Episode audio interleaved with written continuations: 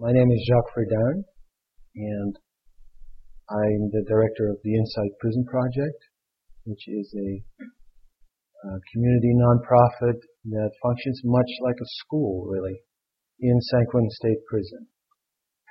It um, runs a weekly load of about 18, 19 programs on a variety of uh, topics. Um, there's a yoga program, there's a meditation program. But there's also things like positive parenting, violence prevention. There's a, a victim offender healing dialogue program where the two parties are brought together. And there's a lot of peer education where we uh, encourage prisoners to teach other prisoners. Um, substance abuse, things like that. And uh, I'll probably be talking a lot about that. I'm not really much of a Dharma teacher in the true sense of that word, where I would know a bunch of sutras for y'all and comment on it. Um, so my own path is, is really um, connected to service. And uh, I've learned service, the path of service is very sophisticated. Mm, it seems uh, like sort of an afterthought often, where you do service because you want to give something back, or it's you know part of the path. Uh, but it's really a way to knowledge in itself. I'm learning, and uh, and so I, I'm I'm jazzed. I'm totally grateful to do what I'm doing. And, uh, would love to talk some to you about it. Um, made a reference to saying something about welcome. And welcome is something we often uh, take a pause on when we start a new group in the prison. And we welcome the men into the circle. And um, There's often an experience of shame connected to being a prisoner. There's a lot of, I don't want to romanticize prisoners. Let me get that straight. We work with men that come voluntarily to the program and uh, we think we need prisons. There's just a way to do it. That's all. Um, but there is a, an experience of shame connected to being a prisoner. You have a number, you have, you know, a blue shirt and a pair of jeans. Says on it CDC prisoner. It's interesting. It, the department renamed itself um, California Department of Corrections and Rehabilitation. And so they changed that in all the letterheads except on the clothing of the prisoners. It still says California Department of Corrections. Um, but what we tell the men is, you know, you're welcomed here into a different way to hold what happened in your transgression. So that it is not so much um, you're fundamentally flawed and, and, and you, you've been picked up and put in the right spot here, but you radically forgot who you were when you did what you did. Or perhaps even better, you radically forgot to ask, who am I? In what motivated you. And so here's an opportunity to remember together, in the true sense of that word, remember. And uh, I think that's in essence what we do too when we sit. I just love this feeling in the room here uh, when you all sit together. You know, that connecting to the sentient experience. It's like we're all lovers, and we even have positions that we get to be lovers in, right? These sitting positions. And um, I think just that is so special. I just want to take a moment to say that. Because it's welcoming ourselves back to our own sentience. And, and saying, okay, there's something to trust here. I may not understand it and, you know, It may be interrupted every three seconds by some thought or some voice, but I'm going to take this moment to do this and connect and come home here. And God, you know, the whole world seems to be so much the other way around, where it's sentience that serves cognition or serves the mind. And, you know, there's signs from that all around us. Pollution, wars, etc. Really offenses to sentient beings out of ignorance. So, I think of, you know, a place like this and, and what we're trying to do in the prison as opportunities to create a little small sentient culture where we can tap into the inherent capacity of the body for wisdom. And I think most humbly put, that's, that's really the best we can do. Because if we try to milk it in some way, then, you know, it begins to tilt and, and it becomes very subtly, very trickily, very sneakily often. Yet another thing, another ism, another mind game. And uh, there is that thing. There is that inherent capacity of the body for wisdom. And you come, you know, you come to rest, you come to trust. Those words are connected. You come to rest, you come to trust. And something comes under you that begins to inform you. You know, we have as a way of speaking. There's this human condition, we have this mental process, we have emotional process, and we have this sensory process. And in our culture, there's like an overemphasis on the mental process. You have, you know, you get educated, you have thoughts, you have thoughts about thoughts, and, you know, you make cases about it. And then there's the emotion is sort of underemphasized, particularly for men. That's something we talk a lot about in the prison amongst ourselves as men. You know, how there's the feeling in the feeling. And when you're in the sort of male role belief system and you're in that box, how hard it is to get to the feeling in the feeling. Like anger is okay, right? But sadness or fear, you know, no, that's that's weak. And, um, and so again, in that sort of creating of a sentient culture, there is that tapping in. And uh, it's amazing how quite by itself it orients you. Because the sensory aspect, right, the mental, the emotional, the sensory, uh, there's not a whole lot of education about or tradition about in our culture there seems to be a lot about sort of getting away from it.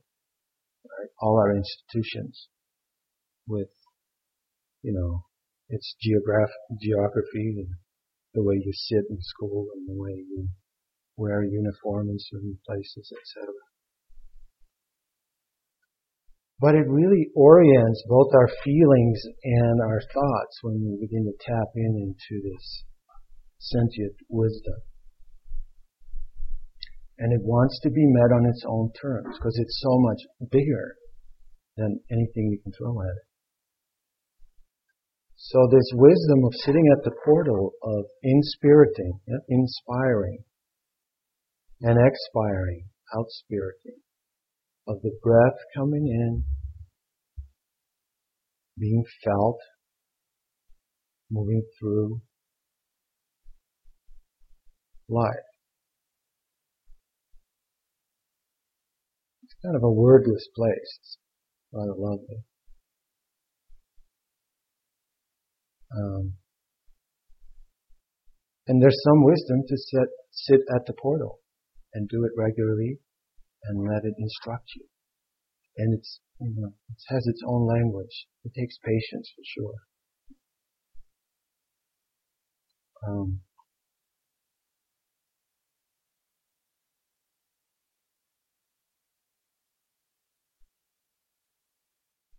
And then, um, I think on that level of sentience, it's so much easier to feel kinship. That's always my experience when I sit with a group of people. How it holds me. How lovely that is. And, and how there's a, an experience of kinship, of, of sharing that intention. And, um, I think it's in the South. I don't know. I'm not from this country, so my ESL might not serve me too well. But I think it's in the South where you say, when you like somebody, I kin you. Is that right? You ever heard of that? Am I making it up? If I'm making it up, let's do it because it's good. but yeah, some of the slang says, I kin you. Meaning I like you. Meaning I'm like you. Meaning we're kind. We're one of a kind. And there's also other roots in the word that have to do, uh, in Dutch it's ken, meaning to know. So there's a real uh, intelligence in the experience of kindness and in the expression of kindness that affirms the value of the species, of the group, of the, of the kind that we are. And so it's, uh, it's a lot deeper than just sort of something nice or something uh, sweet. It's that also, but there's a real intelligence to that experience of kindness.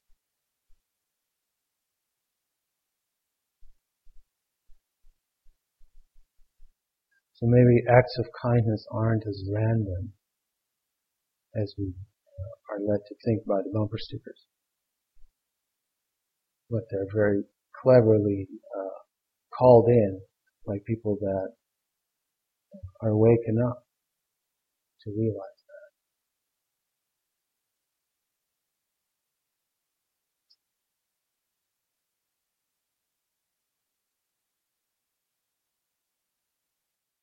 One experience that comes to mind is there's a, a new program that we started called Youth Out Loud in the prison and it's a group of uh, young men that have asked to teach this class. They're uh, uh, youngsters that have come up through juvenile hall, a lot of them, and uh, are now in adult institutions, and this has been their lives. Uh, for some of them from 14, 16 on, uh, or younger. And so, uh, since there was really nothing there for them in San Quentin, they decided, why don't we take our own predicament in our own hands? And and they asked for support to set up this program, and, and we were able to do that. And so now they're teaching each other, and it's just so exciting. Um, they sit in a circle, and uh, they get down really quickly. The two instructors uh, in the last class shared a very personal story about their own lives, and it just set the tone. You know, just set the tone. We're keeping it real in here, and uh, one of the youngsters shared that uh, his best friend was shot, and he knew he did it, and he's been doing some time, and his girl got pregnant. And he learned she got pregnant uh, by the man who had killed his best friend. And so um, he didn't want to have anything to do with her after he learned that. And as time has gone on, he um, he's been getting letters from her, and he hasn't written back uh, until about six weeks ago, when he started considering writing back and then writing back. And um, and shared with the group his struggle. You know, like okay, if I let this girl back into my life, you know, that's so against the street code. That's so against everything I grew up in. And then there's this little kid at some point. You know, am I going to be tempted to ask him, hey, where's your daddy? And it was just such a, a, a you know, regardless of what he'll end up doing with it, I just loved the fact he was considering it out loud in front of his peers. And uh, it, it was very inspiring as a, as a means to come together, to have that story right be at the center of it. And, you know, that type of reconciliation, uh, we're all so hungry for it. I mean, there's just so much fear-based behavior in this country right now. And so the work with the victims and the offenders is, is very exciting for us. Um, we had a woman come into our group who uh, had a son killed. She brought her husband and her 19 year old son. This is at the end of 20 weeks of a small group of men really having faced their, their past, what they did. Wrote a crime statement, made a grief inventory, really looked at what is it that brought me to this moment in which somebody was raped, kidnapped, or killed. They're severe crimes. And then we invite in a panel of victims that then um, aren't directly related to the case in this situation, but have gone through similar crimes. And then the victims tell their stories, and there's dialogue with the men. And then the men tell their stories about how they came to kill somebody. And there's dialogue about that. And in the beginning of this last cycle, there was a woman, and she said, I don't want to know anybody's name. I don't want to even look people in the eye. I'm angry at all of them. None of what you're going to say here is going to change my mind. My friends think I'm crazy, and, and I'm sitting here thinking maybe they're right. Certain tension in the room. So she told her story, and the other victim told her story. There was dialogue, and then the men began to tell their story. And uh, when the second man came around, uh, he had a very uh, impactful experience while he was sharing his story. He, it, something just hit him, probably for the first time, where he experienced a lot of emotion. Um, and that's some of the magic of bringing these groups together, where that can that can happen and uh, he had to stop. He was, you know, bending over. He had a lot of fluid coming out, and I was, we were all just sitting there. Uh, this was not the kind of character that had that image connected to him. And uh, I looked and I could see the face of, of the woman, the victim who said she didn't want anything. I could see her eyebrows go and back. And next thing, uh, it was as if something kind of pushed her. She got up. She walked across the room. She got on her knees in front of Miss Ingram, held his hands, and said, It's going to be all right. It's going to be all right. And it was like, whoa. I mean, if the earth had liquefied, it would have been the same. you know, uh, trance. Um,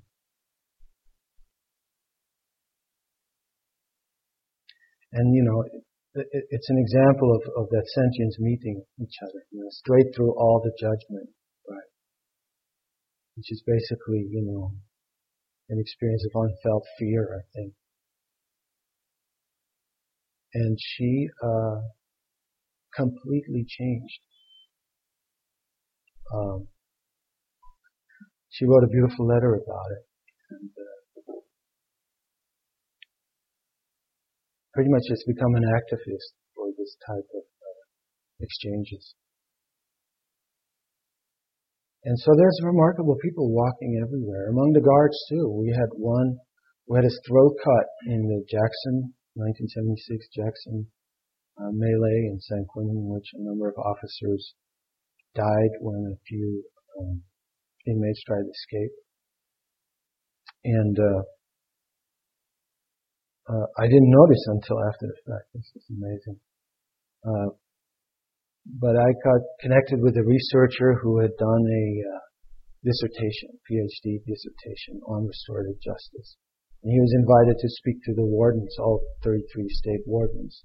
And he asked if we would come along. And I said yes. And it's not too often we get to talk to the, the kings of the castles, you know, I suppose. And uh, turned out, I learned afterwards, he had his throat cut in that melee and was thrown upside down in the cell. It was kind of close to cut, and that's how he survived. And so here's this man now. Uh, he quit his job and got a PhD in restorative justice and is supporting us to you know, bring these programs into prison. And didn't say where I learned afterwards. he had the immediate respect of these wardens. Okay. Which was a wonderful open door for us to come in on. Um, so yeah, kinship, right? Intelligence.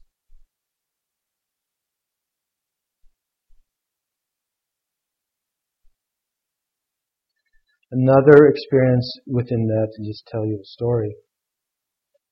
I think I, I, may have mentioned it last time I was here. We had, I met a woman at a dinner party who had a son murdered. And she, I said, you know, I want to, I want you to teach me that experience because I don't know about that. and so we met five times and we went over all of it. She showed the pictures, the newspaper clippings. She told me about not knowing what to do with the ashes. I mean, I mean the details. Okay. And I did learn a lot. And she was a pretty remarkable person also. So then at some point she said, I think I'd like to come see where you play. And I said, alright. So I brought her into a group of lifers, and she brought a quilt. So she had a quilt made for every year of her 21 year old son's life. And she said it's for touching.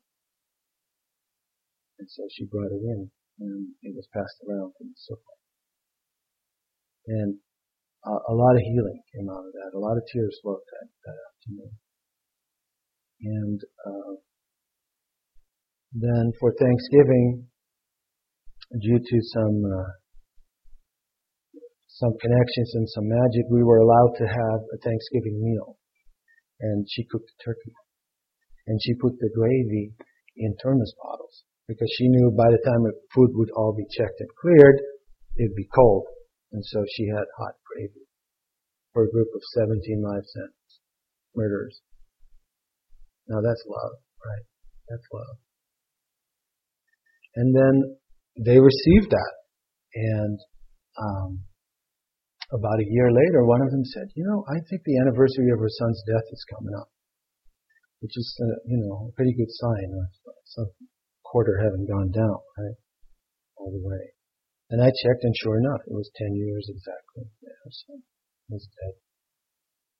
And so we sat around and said, "Okay, well, what are we going to do? Let's do something about that." And uh, so we decided to make a quilt for her.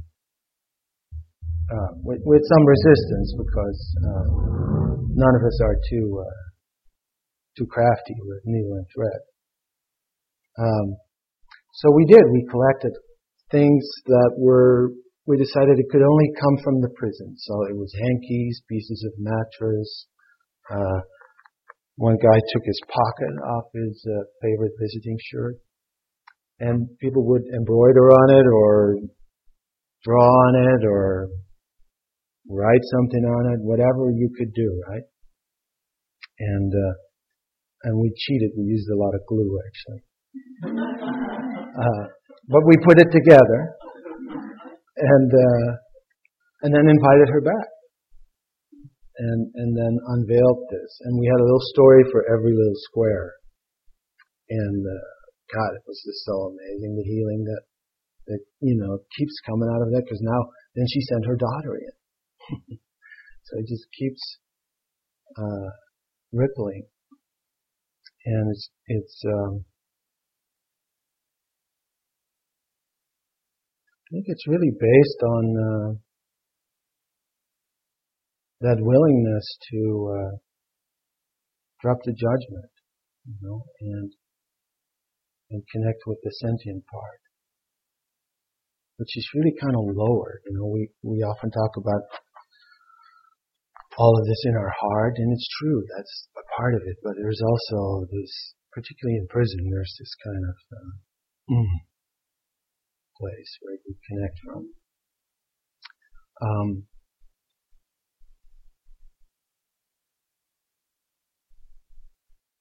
So anyway, you can imagine the privilege of, of being part of that and um, witnessing that.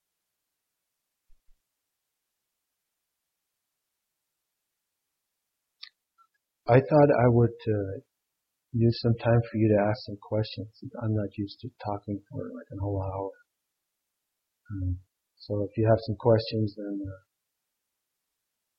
and whatever they are, okay, yeah, please. Oh, see. It's called Just Sit There. Mm, just sit there. Shall I do it one more time? Just sit there. Just sit there right now. Don't do a thing. Just rest. For your separation from God or your separation from awareness is the hardest work in this world. That's a good line, right? Let me bring you trays of food and something that you would like to drink. You can use my soft words as a cushion for your head.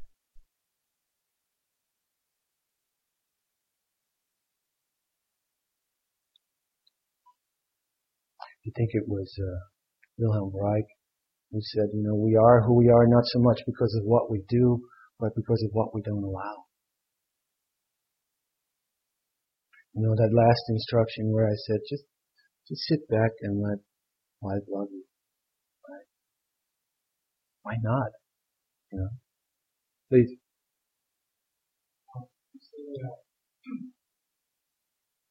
We don't allow ourselves to Yeah.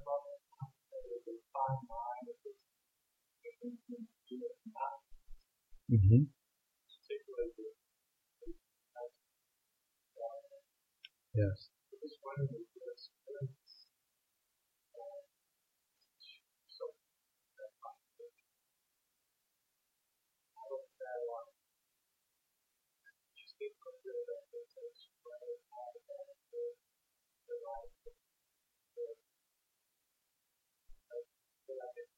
Yeah.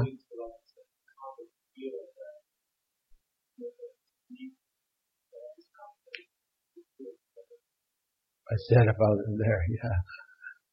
Yeah. Yeah, there for the grace of God, go high. That's really true. It's a snippet, people. It's often just a snippet of losing, you know, a moment of loss of impulse control.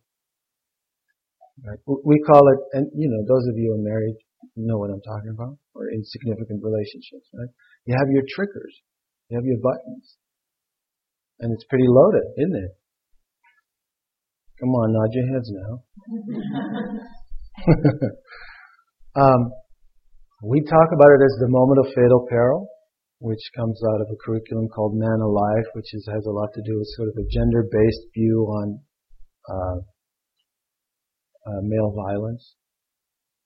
And uh, there's kind of three characteristics that we found that are part of the moment of fatal peril. It's one is it speeds everything speeds up. Two is life gets very intense. And three is there's usually a moment of regret afterwards. Right? And that's how quick it is. And um, we did this experiment once where uh, with my lifers group, I've been sitting with this same group for about six years and there's 17, 18 men, two went home. So when all 18 are there, there's over 400 years served in the room. And then we did a little survey of um, how long were you in your moment of fatal peril? In the moment where that just preceded your crime, that led you to your crime. And we came to about 45 minutes. Okay, it's very impressive. now I should say that, um, you know, there's a, a, social justice story in there as well, which is that the fact that uh, life sentence men are not being let out in California. Their recidivism rate is below 1%. Nobody knows this. There's 27,000 men locked up for life in California, and very, very few of them are being released. Thousand. Yeah. Mm-hmm. And, you know, there's 170,000 people in prison. The prisons are 200% of capacity, overfilled everywhere. Um, 70% comes back within 18 months. Not because they're all badasses, mind you, but to a large degree because there's no programs in prisons. Prisons are for punishment. You know, there's been a name change, but a name change only in the name of the department. And uh, the parole system is run by the same outfit as the prisons are run. So, you know, it's often referred to as the prison industrial complex, suffering as a commodity. So once, you know, to just follow up on your question, once you're in prison and you're in the system, it's very hard to get out. Um, so yeah, it's pretty sobering. If you're African American, it's one of eight of you will do time in prison in, in the United States. So those are sobering numbers, and, and, and we're there for the programs but you can't do the ministry without the advocacy, or you're not half awake and looking at what's happening. So, thank you for letting me slip some of that in. Please.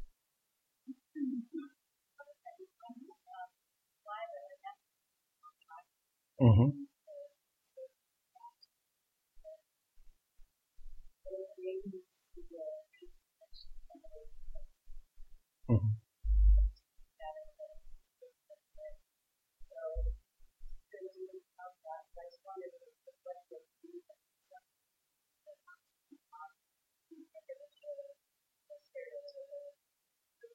Right. Yeah. Yeah. How long has he served?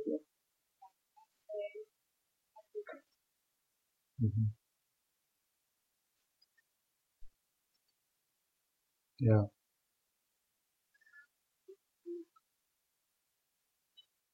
Well, you would you want to say something about the fire campus?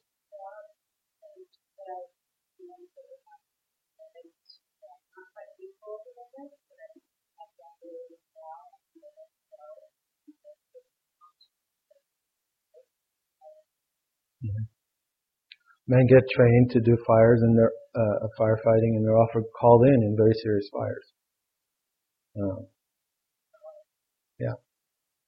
Yeah, prison wages are usually below that, between 18 and 35 cents an hour. Um, but, you know, I don't want to uh, completely just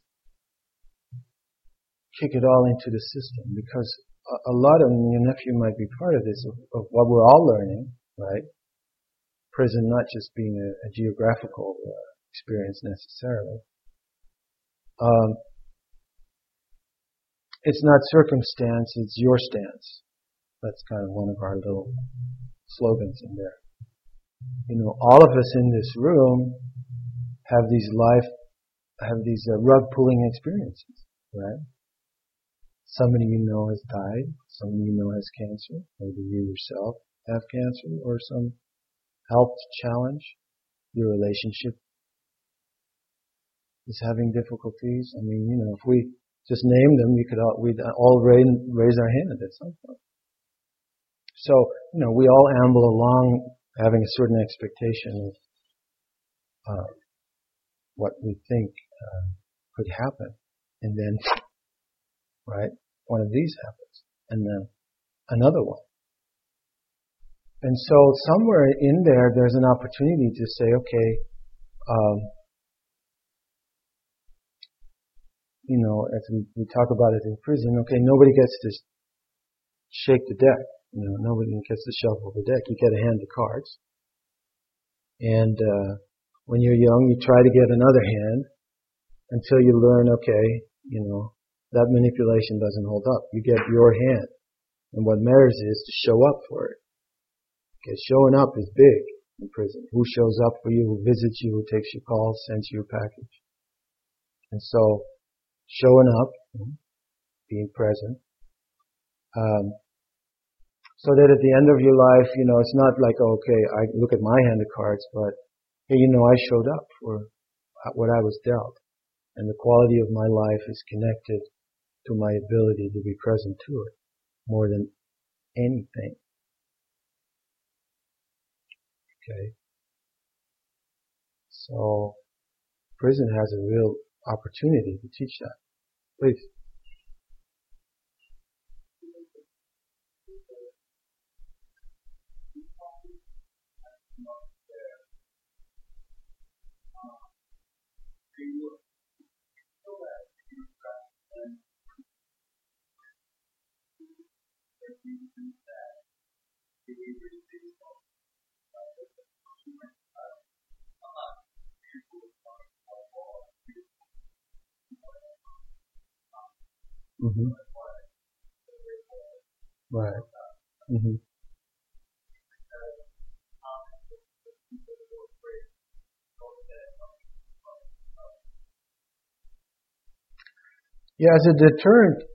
you know, it doesn't work very well because the very thing that leads you to be able to be punished is an irrational moment, right? Now, as you get older, uh, mean, even through latest brain research, they realized as you get older, the ability to recognize your impulses before, you know, so we call it one, two, three, shoot, aim. Damn, right? So the ability to get that order right um, increases as you get older. Now, so my you know my answer would be no, it's not a great deterrent. However, I do see guys wake up around this two strike, three strike thing, just because it's so severe, you know. And in a prison like San Quentin, we have programs where we mix up the lifers and the youngsters, and so it's like in their face, and it's there is some deterrent that comes out of that, to be honest. Uh,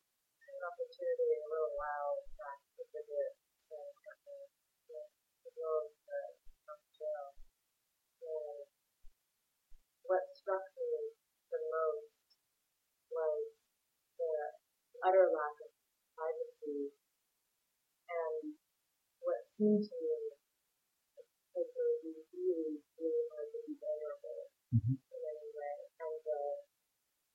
just bearing the weight of having to protect yourself all the time. And it seems like there's a lot of powerful stuff that comes out of like this, and I'm wondering what it's like for the men to open up in that vulnerable way in that setting and then go back out into a place that Mm-hmm. was really hard to have that kind of open. Right, right. I could say there's a complexity to that. I could, there's a lot I could say to that. The short answer would be that regardless of that, the hunger for that is so great that we're finding, and people that come in always are bowled over by that. Um, that um, regardless of, of all that loss of privacy and you know armor that you have to don to be perceived a certain way, if it is felt safe in the group, the men will open up very quickly, very quickly. Um, because you know the other side of it is it's like okay if somebody's amped up by a crack addiction you know you don't want to be around that But the other side of people struggling with impulse control is that there's a lot of beginning mind. Right? When they're not using and they're not uh, acting out, there's an immediacy and an honesty and a willingness that is hard to find in any group of, uh, let's say, uh, Bay Area group therapy participants. Just because they're new to it and there isn't all the barrier. So it's interesting. It's, it's a layered, layered situation now. Mm-hmm.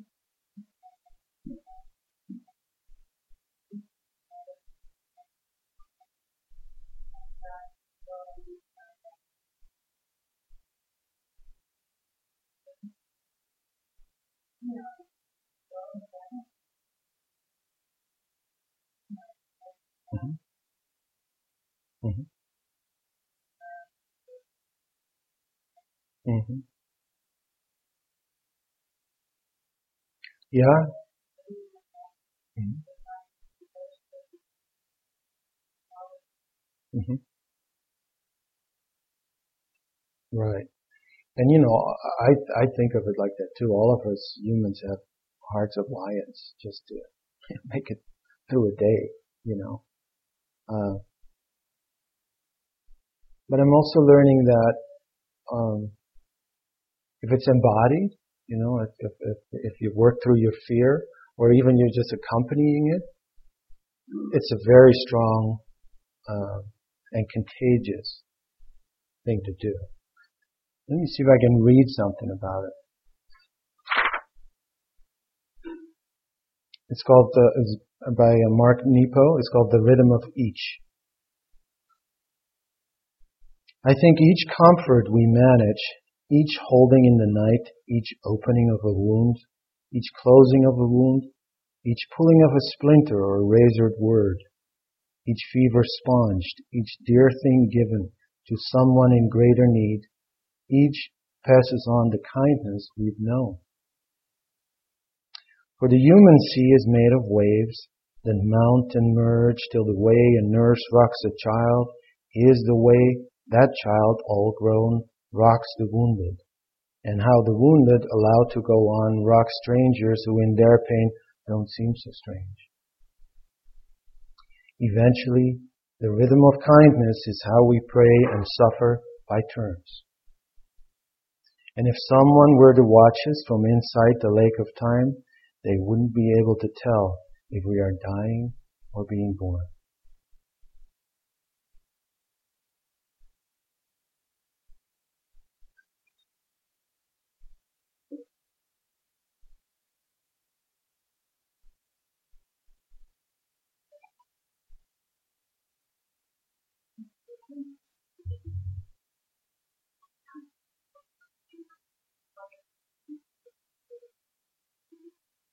Yeah. Right. Yes. Sure, sure. Well, because there's such long waiting lists everywhere, you know, for for uh, post-release resources, she actually gets to pick pretty good candidates. And why not, right? Um, but I do think that's an ingredient of her success, is that she gets to pick people that um, have a, a chance of, of doing right.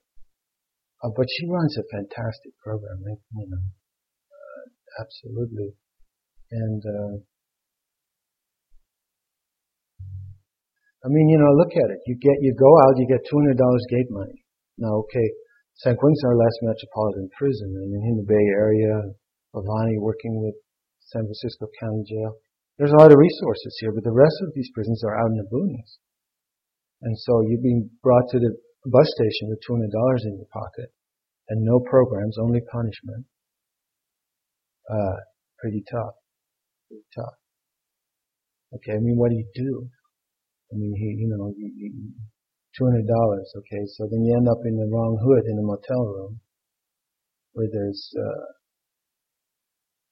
you know, drug pushers and uh, prostitutes, and, and then in some places, just because the, the, the cities do sweeps, they call it sweeps. You uh, you get picked up because you're on parole in the wrong neighborhood and you're back in prison. I mean, you know, if if uh, if you just came out and I owed you some money, I could call your parole officer and say, you know, and and you so you're saying, you know, this would be a good time for me to get that money. I could call your parole officer and say, well, she's threatening me. Boom, you're back in. No due process. California, 2006. So, yeah, rules of the game are pretty severe. Please.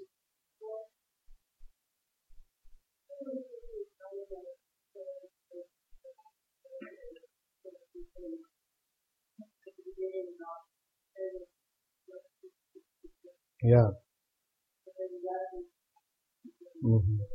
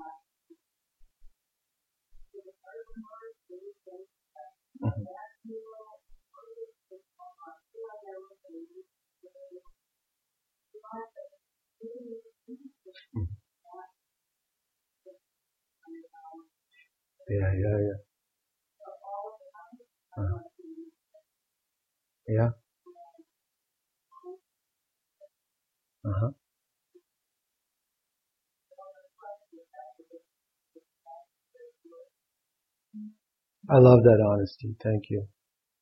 You're not alone, mind you. Um, let me see if I can speak to that a little bit. Uh, and then uh, I think that'll be the last question. One of the uh, things we employ in the prison in the programs is what we call sitting in the fire. Okay, the ability to sit in the fire. And the idea is that there's two kinds of pain. One is the original pain, you know, what hurt you, right?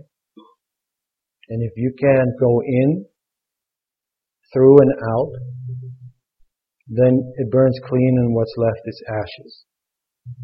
That sounds good, right? In the process though, you think you're gonna die feeling that. Seriously, die feeling that, like you're describing. You take bits, you know, you take bite sizes and you don't do it alone. I don't, I've heard people do it alone, I've never met them, so. Um, and you and you you know you, you go to that feeling the fear the rage the anger the sadness and the feelings inside the feelings and you do it as long as you can and you take a break the other option known as secondary pain or karmic pain is uh, when instead of facing you're running and hiding so then uh, in order to avoid feeling that original pain you create a whole bunch of more pain. It's a longer cycle, and guess what happens when you come back? There's that pain to be felt, right? In this corner of the universe, when you look closely, feelings want to be felt. They don't need to be interpreted, by the way, or analyzed, or, you know, but they want to be felt.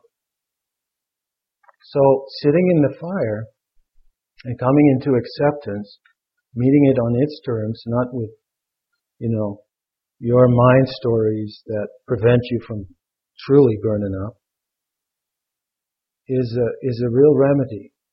You know, let this problem have you. Die of vengefulness.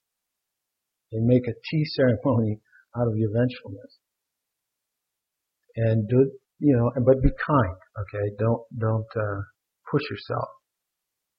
This is a this is a, a very deep offering you would give yourself if you could just let these feelings be felt. And then you know this too, this too.